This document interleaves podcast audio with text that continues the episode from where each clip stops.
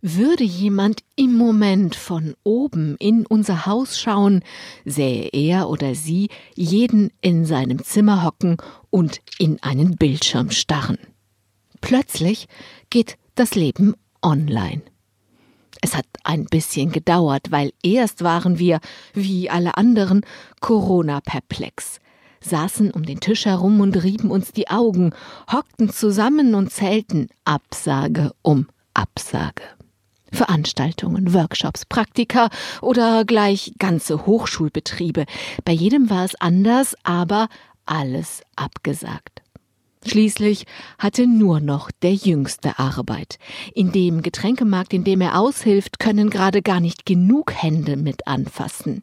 Deswegen hat er als einziger von uns einen Zettel, auf dem steht, dass er zur Arbeit gehen muss. Wir sind erstmal alle Arbeit los. Nach dem ersten Schock macht sich jeder auf die Suche nach Arbeit von zu Hause aus. Verrückt, wie schnell auf einmal die Dinge gehen. Plötzlich kann mein Mann skypen, weil er als Therapeut im Ruhestand in der Krise angefragt wird. Die Große, die Musikerin ist, bekommt ihren Unterricht vom Professor übers Handy.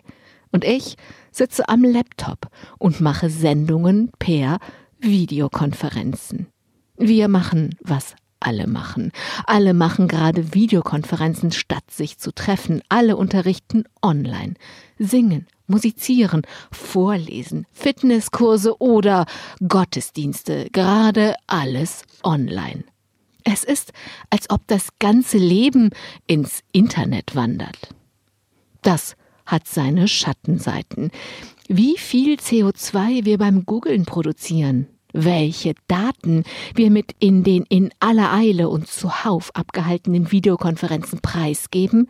Niemand weiß das so genau. Sicher ist nur, was kein oder wenig Geld kostet, wird ganz sicher mit Daten bezahlt auch wenn der Moment kommen wird, an dem uns das dringlich interessieren muss. Im Moment ist es einfach wunderbar, dass das Leben online weitergehen kann. Schließlich können wir so weiterarbeiten, weiter miteinander lachen und uns trösten. Und das ganz ohne andere oder uns der Virusgefahr auszusetzen. Heute Abend jedenfalls ist ein Spieleabend angesetzt.